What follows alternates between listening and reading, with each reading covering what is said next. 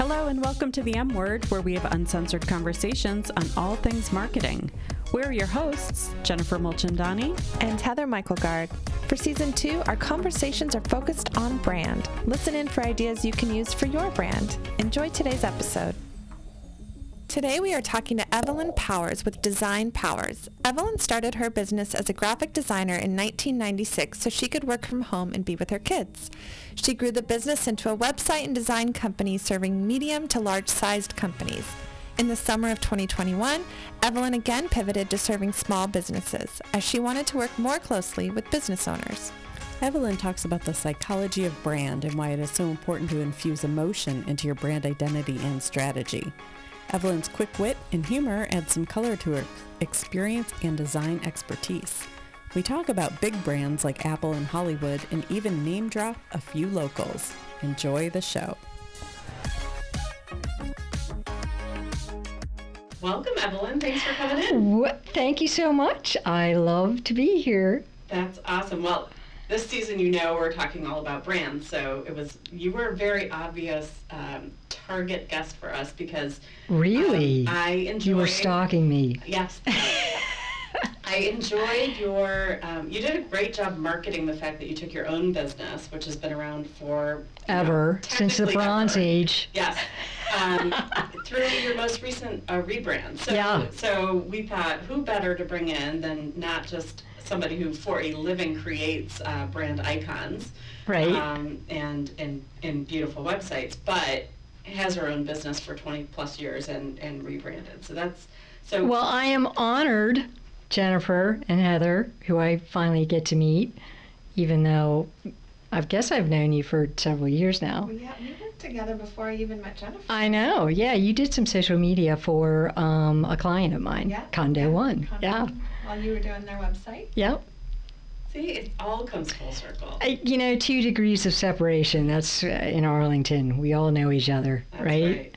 I think we need the Kevin Bacon equivalent, like to a local person, though. Yeah. I don't know. Probably John Murphy. yes. Karen Bate, definitely. So there's John Murphy, Karen Bate, and Greg Hamilton. yeah, you're right. Greg Hamilton. Probably Kate Bate, too. Yes. Bates. I, oh, see, I always get confused. The Karen and Kate. Let's step back. I'm sorry, I know. why- We've already segued into yeah. the Let's rabbit see how many names we can drop in, I this, know. in this small conversation. What is brand to you, Evelyn? Brand is big skies, tumbleweed, double R, cattle screaming.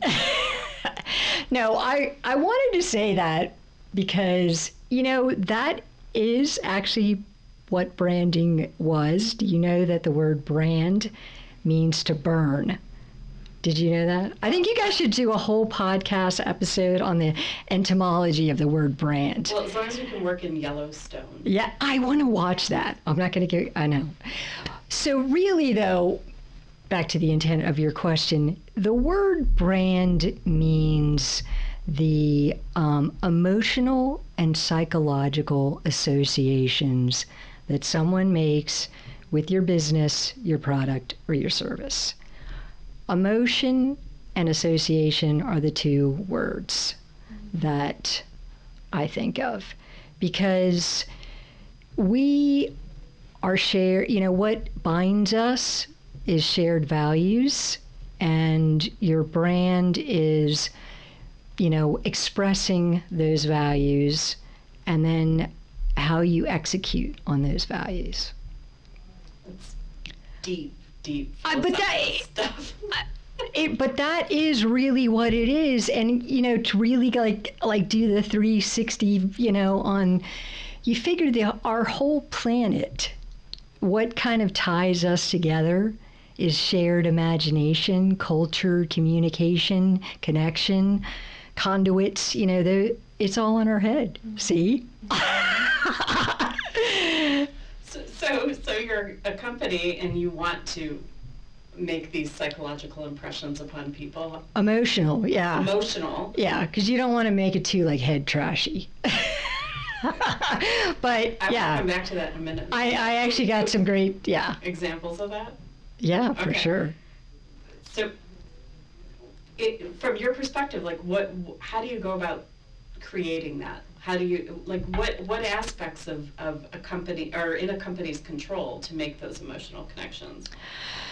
Well, um, you know, it's definitely industry specific, but like here's a great example, and I feel like it's the first real example of the brand psychology.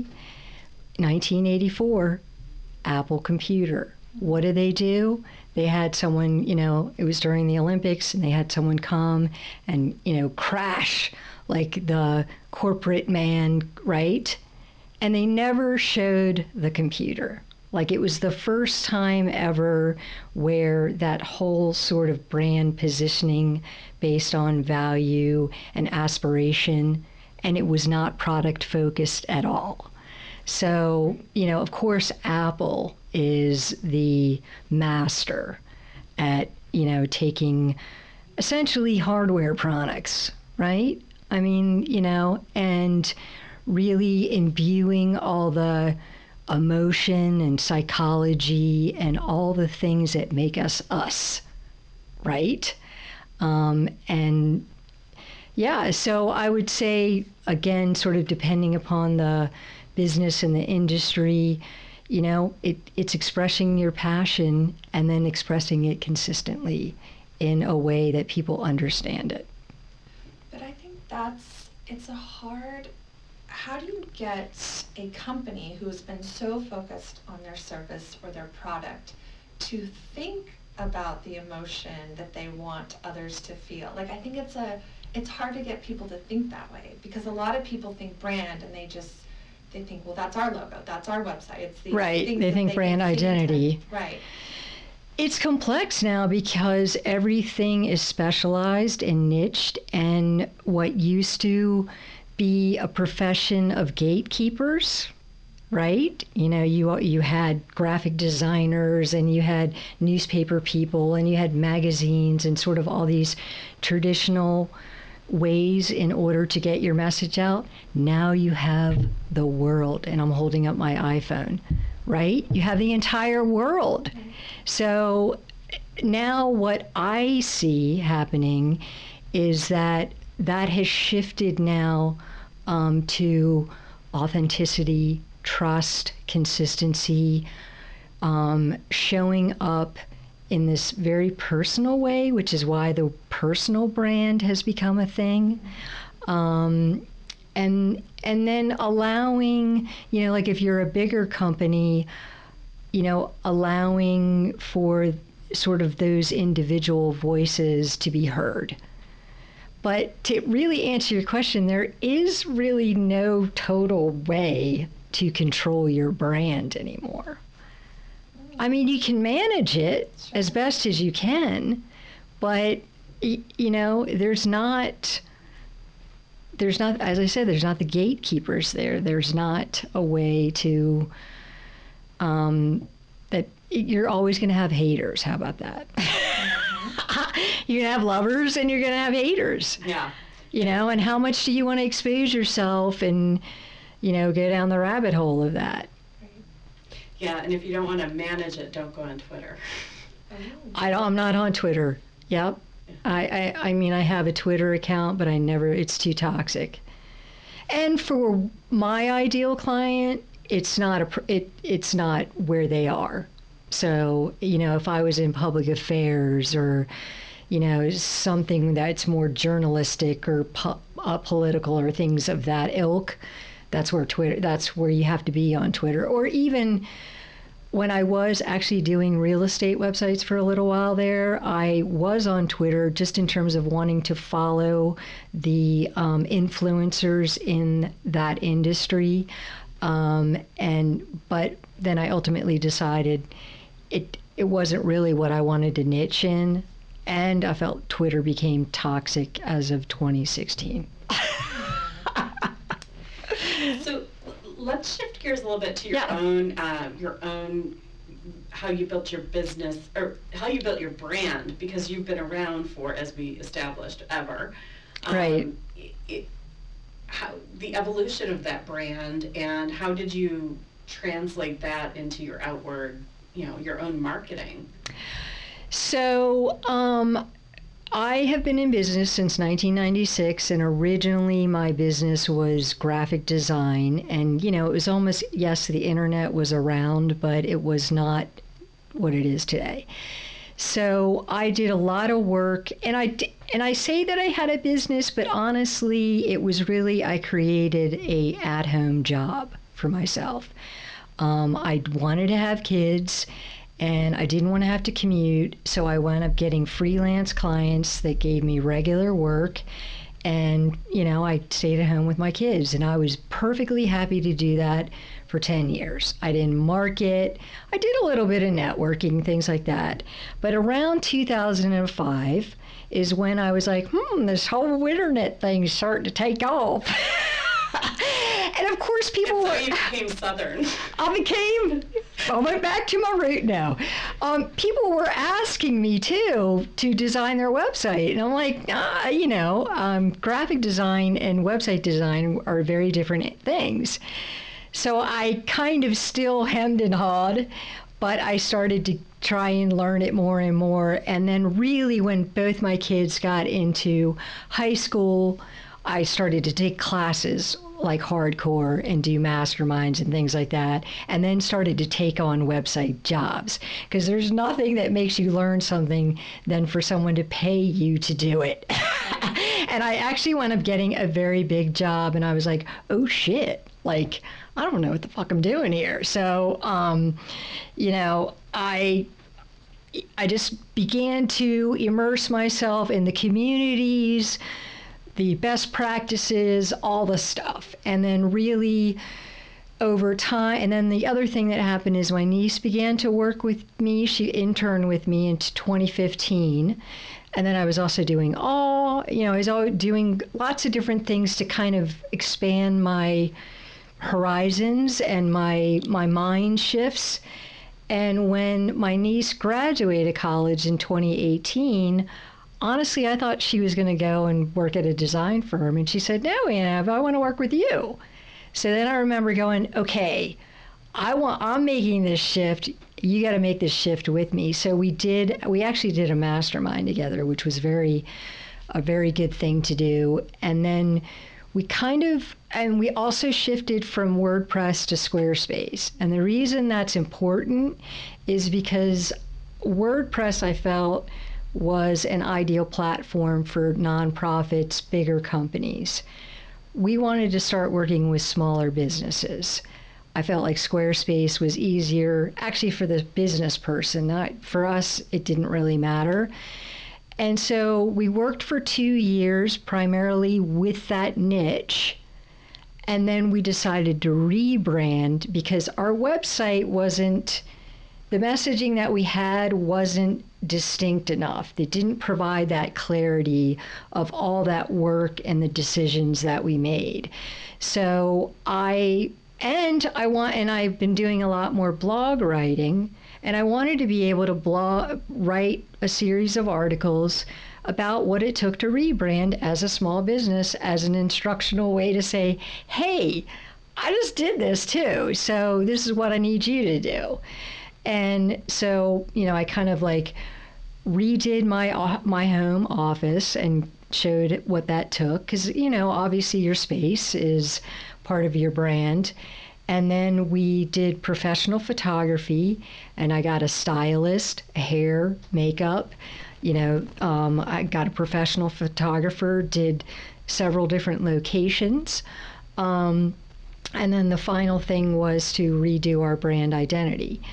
Um, so, yeah, I mean, and and all of it was basically to be able to put together our brand message, which our foundation is design excellence, and to work for brands of conviction, meaning industry experts, people who are authorities, visionaries, artists, change makers, and they want to build a personal brand online. What made you realize that the brand that as you said, the messaging on your website, how you portrayed yourself, what you talked about, that it, there was a misalignment that needed to be addressed. Like, what, what was there an aha moment, or was that a gradual understanding? Um, I, I think it was gradual and an aha at the same time. Because when we put the other website up, we knew what we didn't know. So it was always sort of like this is our temporary site until we kind of make some decisions. But because it was, you know, me and Emily sort of making this pivot, we needed to figure some stuff out. Like you can't necessarily always know right off the bat, you know, um, th- like you, you got to try it out. You got to do some stuff and figure out some systems, put them in place, make some decisions and then you can really um, nail down that clarity, I think. I want to talk about the pivot because I think a lot of times small businesses start servicing other small businesses and eventually they want to go big. Like I want to start mm-hmm. doing corporate and big companies. Right. But you did the reverse. Yes. You were focused on the bigger company and then wanted to go down to the small business. Can you tell us why? I like to work with people one on one or one to two decision makers when I work for bigger entities. I I found it sometimes frustrating the lag time. Like I, we execute quick, and and that's just from having 70,000 hours of design experience, you know. I mean, I've already done the work. There's not like all this stuff I have to do in order to execute. So it would it would be frustrating to me to do a thing and then have to wait three weeks. Or you know have to go through all these layers of we don't know anything about I know. Well I know I'm I'm preaching to the choir right? And so when I finally was like I love working with a small business owner who's an expert. I will say that and I do say that very intentionally because I don't work with brand new small business people. I have and I will on occasion. As, as a matter of fact, we're doing something right now, but it's usually as a favor. Because as I just said about me, you really need two years to kind of figure out what the hell you're doing. And, um, and you're not going to bring somebody like me in when you have all these other things that you got to figure out. And a lot of times, small business people don't have money to pay me. Like, you need to do some figuring out, actually get people to pay you. Make some decisions, figure out your processes, and then maybe it's two, three, even four years. And then you're like, oh, I need to rebrand because now I now I know who you know who I'm for, what I'm about, the problems I'm solving, you know, and my my stuff don't look good. so, I mean, as a marketer, we often um, we're the most critical of our own work. Mm-hmm. we're doing for ourselves. We also often put it to the bottom of the list. So to do this, and you did it yourself for yourself. I mean, you hired the the hair, makeup, right. photographer folks, but the writing, the website, the the identity side of it, the putting it out public, you did all that yourself. So, well, I did have a writer. Okay. So somebody, she's actually a client, and we bartered we did her website and she did our writing because I did want to infuse our writing not with my perspective because um, I writing and Jennifer knows how I feel about this. It is the most important thing on your website, and I tell my clients that too. It really, um, you know, those brand associations that's all and then there's a whole host of other things that the writing has to accomplish just in terms of you know best practices with web accessibility search engine optimization you know um, just how the whole thing is put together. I mean the writing is the foundation and then all the other stuff comes. So i did wind up hiring a writer because i wanted somebody else's i wanted an outsider's to imbue our brand. I didn't want it to come from me. But did so, you have to treat your project as if it was a third, uh, you know, an external client, or did you get this in the margins, or? No, we were dogged about it. I had a short uh, window of time. Like basically, we started, we did the photography early July, and it launched at the end of August. So I was like, you know, we're getting this done in the summer. Well, and I love that it's an investment. Oh my God, yeah, I totally. makeup, hair, photography, copywriting. Yes. What has been the payoff? And what would you say to those who are like, oh, I don't want to spend that much money? Is there a return? Oh, absolutely. And I would say almost immediately because our um, profitability this year has practically doubled. And that is because we are attracting clients that are our ideal clients. And, um, you know, it's the other thing I think that was definitely um, that we made a commitment to, and I actually now say this to all my clients is don't hire us if you're not going to make a commitment to writing a blog at least once a month. Because it really, that content marketing piece, um, it still is just one of the best ways to organically get uh, the right kind of traffic to your site to get your ideal client. So it's a it's a combination, but uh, yes, absolutely, it paid off, no question. But now you have the benefit of hindsight. Yeah. Obviously, it's working. Yep. Um, i- are there any aspects of it you would have done differently for yourself? No, honestly, no. I there's there's nothing I can think of. I I felt like we were we accomplished what we wanted to accomplish. We, I mean, this is very. I wish. You know, we did three um, locations for our photo shoot. The last location, I wish I kind of would have had a little bit, I had created a little bit more direction. I was very sort of intentional about the first two locations. But then by the time we did the last one, I was like, uh. it's really hard work to be a supermodel. You know what? It actually is really hard. It's super hard. this is totally off topic, but when we do co- we do content shoots for clients, we, Yeah. we do it internally, and I'm you stand there and you start to get posed. and Yeah. You realize like, oh, these people, it's work. yeah. Well, and luckily, like nobody knows this, but I'm going to reveal it right now. The um, image on our hero on our website is actually three different images. Oh. Yeah. Very power of Photoshop.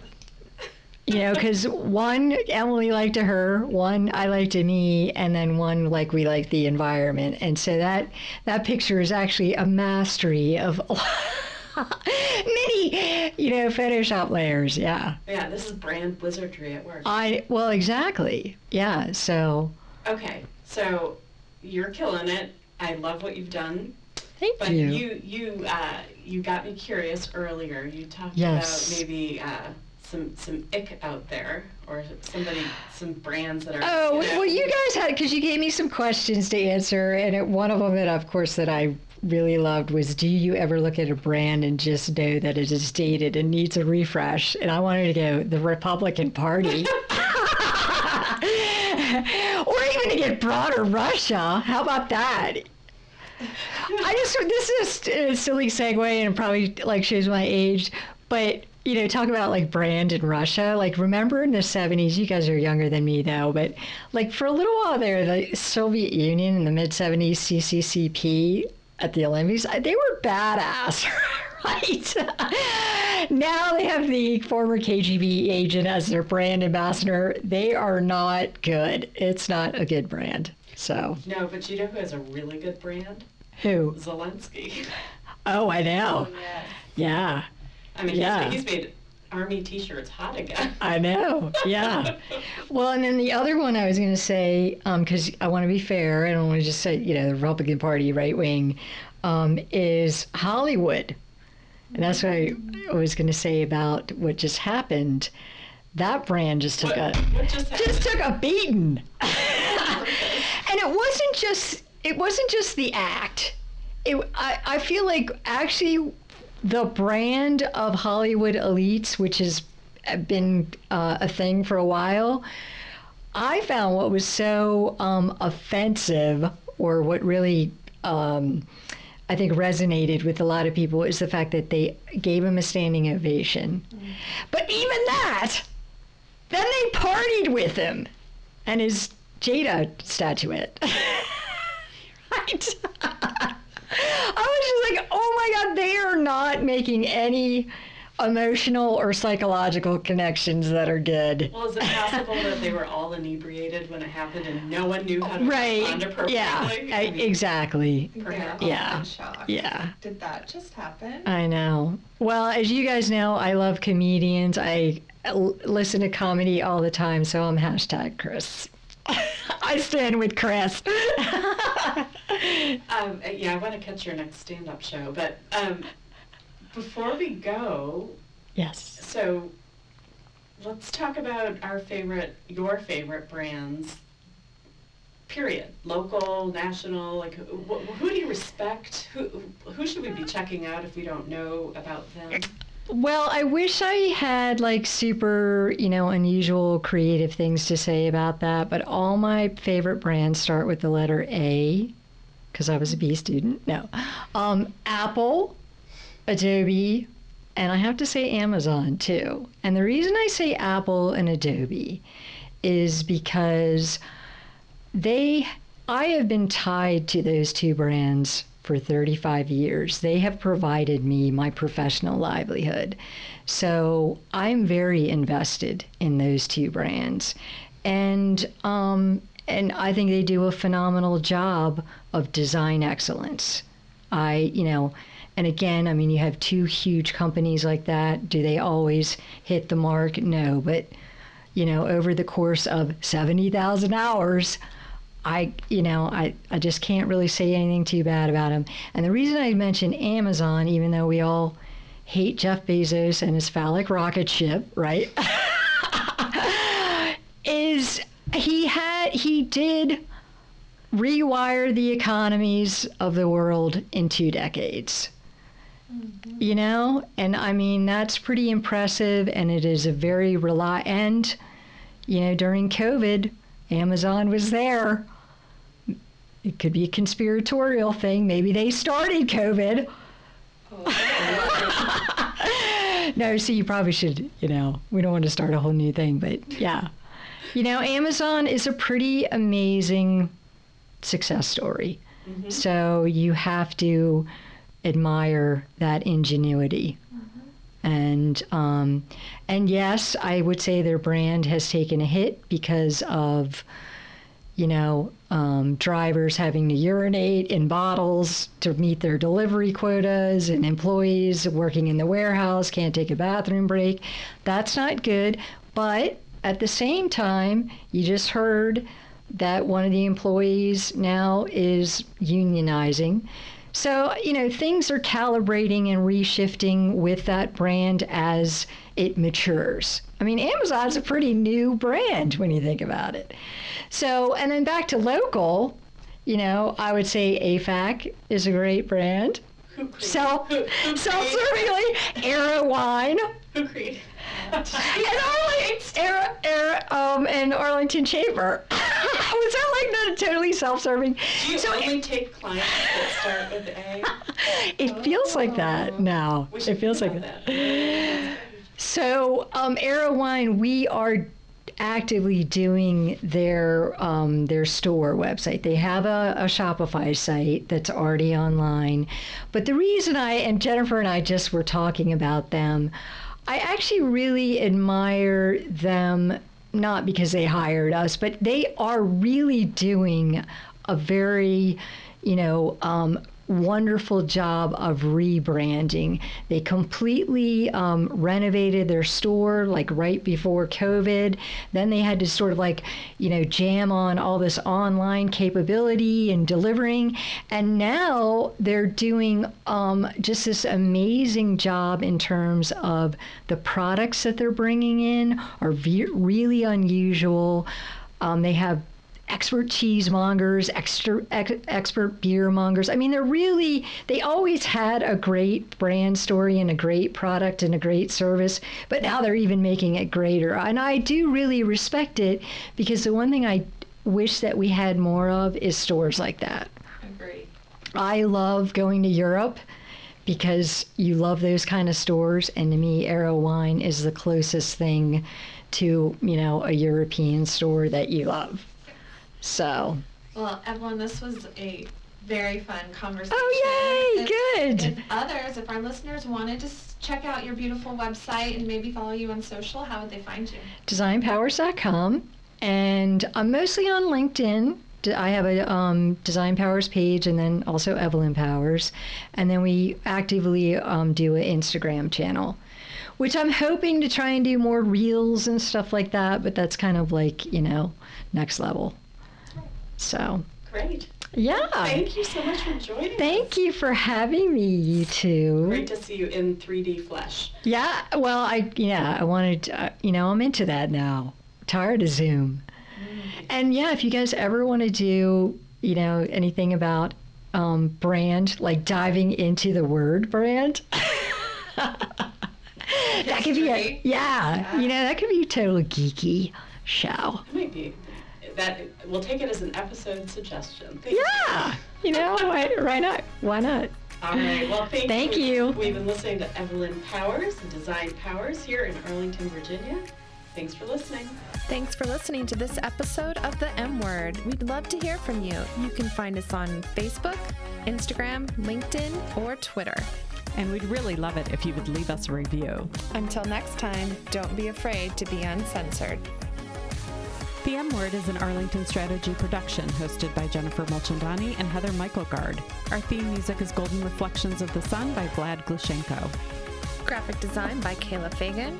Sound engineering and editing by Ben Mulchandani and Nina Sofia Pacheco. Editing by Nina Sofia Pacheco and Janelle Walters.